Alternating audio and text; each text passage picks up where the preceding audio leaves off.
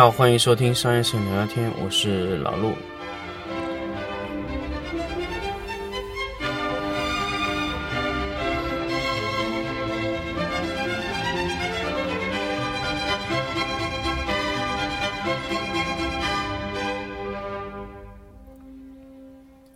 欢迎大家继续收听商业摄影聊聊天的一期新的节目。那么我们来跟大家聊一下什么呢？这一期来跟大家聊一下 Capture One 和卡飞的一个。工作流的闭环操作。那么，其实呢，我发现，呃，之前有很多的这个摄影棚啊，它也需要一些连机拍摄，但他又不喜欢那根线，对吧？他们那个时候呢，使用卡飞二代，当然大家知道卡飞二代还挺便宜，几百块钱。但是它能通过 iPad 回传看到一些图片，但是最后的图片呢，还是以 RAW 的格式存在 CF 卡里面。那么也就是说，输出的时候你还需要再做一次。那么这种方式呢，就是说客户只是起到了一个像 WiFi 卡的这么一个功能，但是它需要在呃相机上面捆绑一个类似于卡飞二代这么一个东西，但是它那个东西是非常非常省电，它速度非常慢。所以呢，其实后面卡飞生产了一个卡飞的全能版 Plus。那么这个全能版的 Plus 呢，它可以直接回传整个的数据。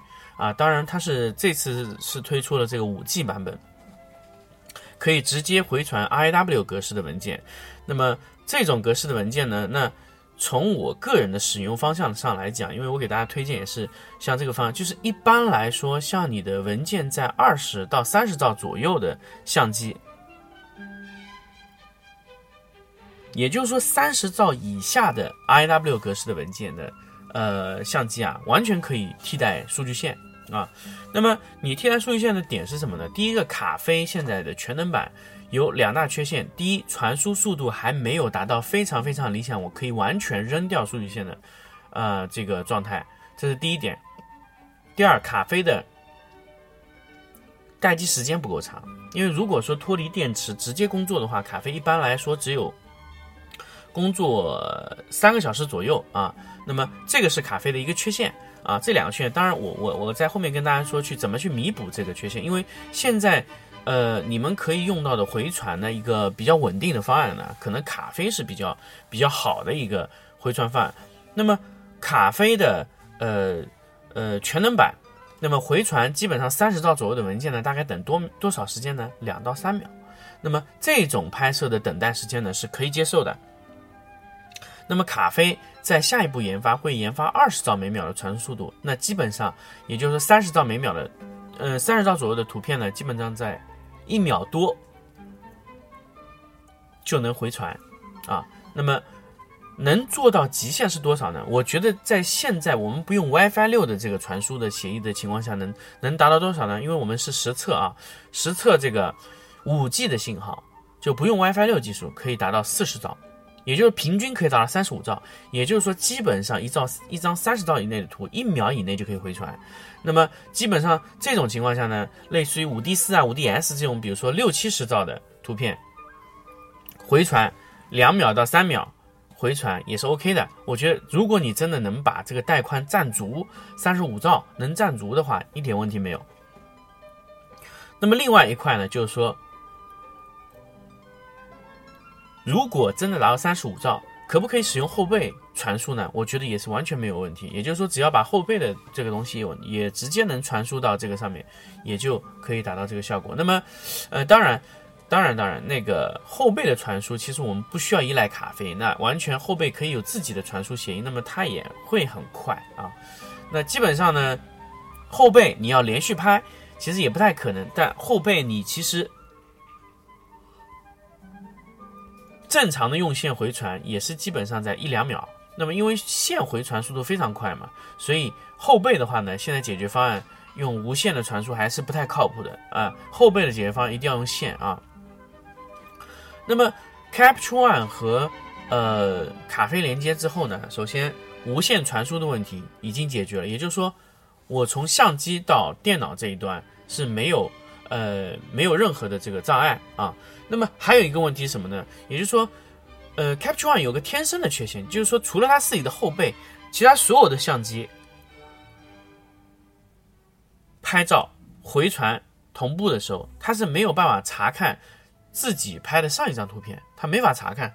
那也就是说，你必须要拍完走到电脑前去查看才可以看到，或者说你需要两个人告诉你。那么这个时候呢，有一个软件叫 Capture Pilot 领航员，这个在 Capture One 的九的时候就已经推出了。Capture One 九的时候，一直到现在 Capture One 十二、九、十、十一、十二，经过四代的呃更新啊，九、十、十一、十二四代更新，那么现在领航员的稳定性已经非常好了。也就是说，我们把电脑连接在咖啡的热点，然后 Capture One 呢，呃呃 iPad 呢也是连接在呃咖啡的热点上，然后通过。呃，内部的传输让 iPad 直接能收到 Capture One 的软件回传的一些图片的回放。那我们可以选择一个回传比较好的一个方式，比如说可以用网站或者或者各种终端都可以看，甚至它可以支持五到十台的终端，比如说你有五个 iPad 或者说五个 iPhone 都可以看。那么，那么这个 iPad 的那个好处是什么呢？这个 iPad 的好处就是说你在使用。这个连接了之后呢，可以在任意位置给不同的用户看。比如说，因为如果你只是一个，呃，一个 iPad 可以收到这个这个图片的，那可能意义不大。那么你可能如果说，你可以给用户，可以给选片，可以给摄影师三个 iPad，那当然他们三个各自要有 iPad，那么都连接住。卡飞这个里面，然后卡飞就可以直接不停的当一个热点来回传给每一个 iPad 手持用户。Capture One Pilot 的好处是什么呢？也就是说，它可以直接标注啊，比如说我可以直接标注选定，比如说星级，比如选五颗星、六颗星，我可以直接筛选选片，就可以直接在 Capture One 上，呃，就是在 iPad 上直接解决。那么用户永远是不会触碰到你的电脑。那么，呃。还有一个好处是什么呢？就是我们一般的看图的模式，就是说我不会套配方。什么叫套配方呢？也就是说我在图片上调整了一些曝光，那么他看到可能还是原图，但是通过领航员查看的这些图片，完全都是调整过以后的配方图片。也就是说，你如果一旦对你的图片进行调整过了，那么你整体看起来的这个这个。呃，效果就是以最后一次调整的为准。那么也就是说，iPad 只要你设置在一个比较好的呃亮度的情况下，其实你可以做到和你让你的用户和它看起来差不多啊。那么 iPad 未来会不会有色彩管理功能呢？我觉得很快就会有。我们等待呃这个苹果的这个后期的一个升级就可以达到。那么通过这样的一个闭环系统。你就可以让你整一套的拍摄流程都是 OK 的。那么这个时候，如果用户要上网怎么办呢？那么咖啡有一个什么功能呢？咖啡有一个桥接功能，也就是说，你们所有的桥接通过咖啡桥接到你的室内的路由啊，就可以让你的所有的终端连在咖啡上，还可以继续上网。当然，这个速度你们就不用再考虑了，因为咖啡呢现在。呃，你能不能承受这么多 iPad，可能是一个要考虑的问题。那我们建议就是两到三个 iPad，最多两到三个终端加上一个电脑这样回传，因为一定会对数据的传输有影响。但是我们觉得两到三个是没有问题的。所以卡飞在继续往下做的情况下，一定要提升这个充分的带宽空间，因为这个会是以后你们未来就是使用的应用场景会非常广泛的一种应用场景。那么。当然，这个也是对咖啡的整一个的用户啊、使用的场景啊，都去做了一些固化。那我们会现有的对这些场景去固化。那我建议大家什么呢？就五 D 二、五 D 三啊，五 D 四，呃，就有点困难。五 D 二、五 D 三呢，相对来说是没有问题的。五 D 四呢，可以，你可以去尝试一下，但是我觉得这个速度可能会你可能会不太满意，但是，呃。任何东西就需要试嘛。如果你觉得这个、这个、这个速度你是可以接受的，那我就我觉得完全没有问题。那么，呃，五 D 四、五 DS 这种大像素机器呢，那你可能可能要等到今年的二零二零年的下半年，那么卡飞会推出一款二十兆每秒的传输速度的卡飞全能版啊。那么这款会是怎么样呢？所以第一个，我觉得这款出来以后呢，第一个速度，第二个就是待机时间啊，第三个就是能承受在咖啡下面的呃这个终端数，你可能要去限制一下这个这个终端的数量能不能扛得住。这几个是咖啡在设计咖啡呃升级版的这个情况下。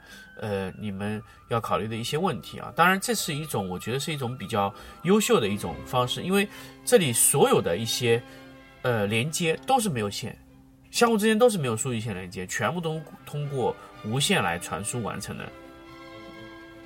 所以最干净的是什么？最干净的是完全没有线啊，这个是我们呃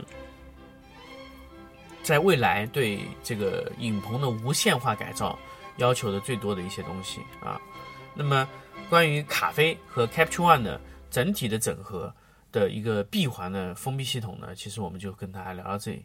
那么呃，还是要跟大家预告一下，就是其实我们在春节的期间里面，我们会准备非常多的呃访谈类的节目啊，给大家推出。二零二零年呢，我们会将商业摄影聊聊天转型为一个类似于聊天的节目，我会邀请行业的各个大咖。过来跟大家聊一些哎比较有趣的故事，比如说创业的故事。那这些聊天的内容呢，我们都会以免费的形式放送啊，希望大家可以关注这个。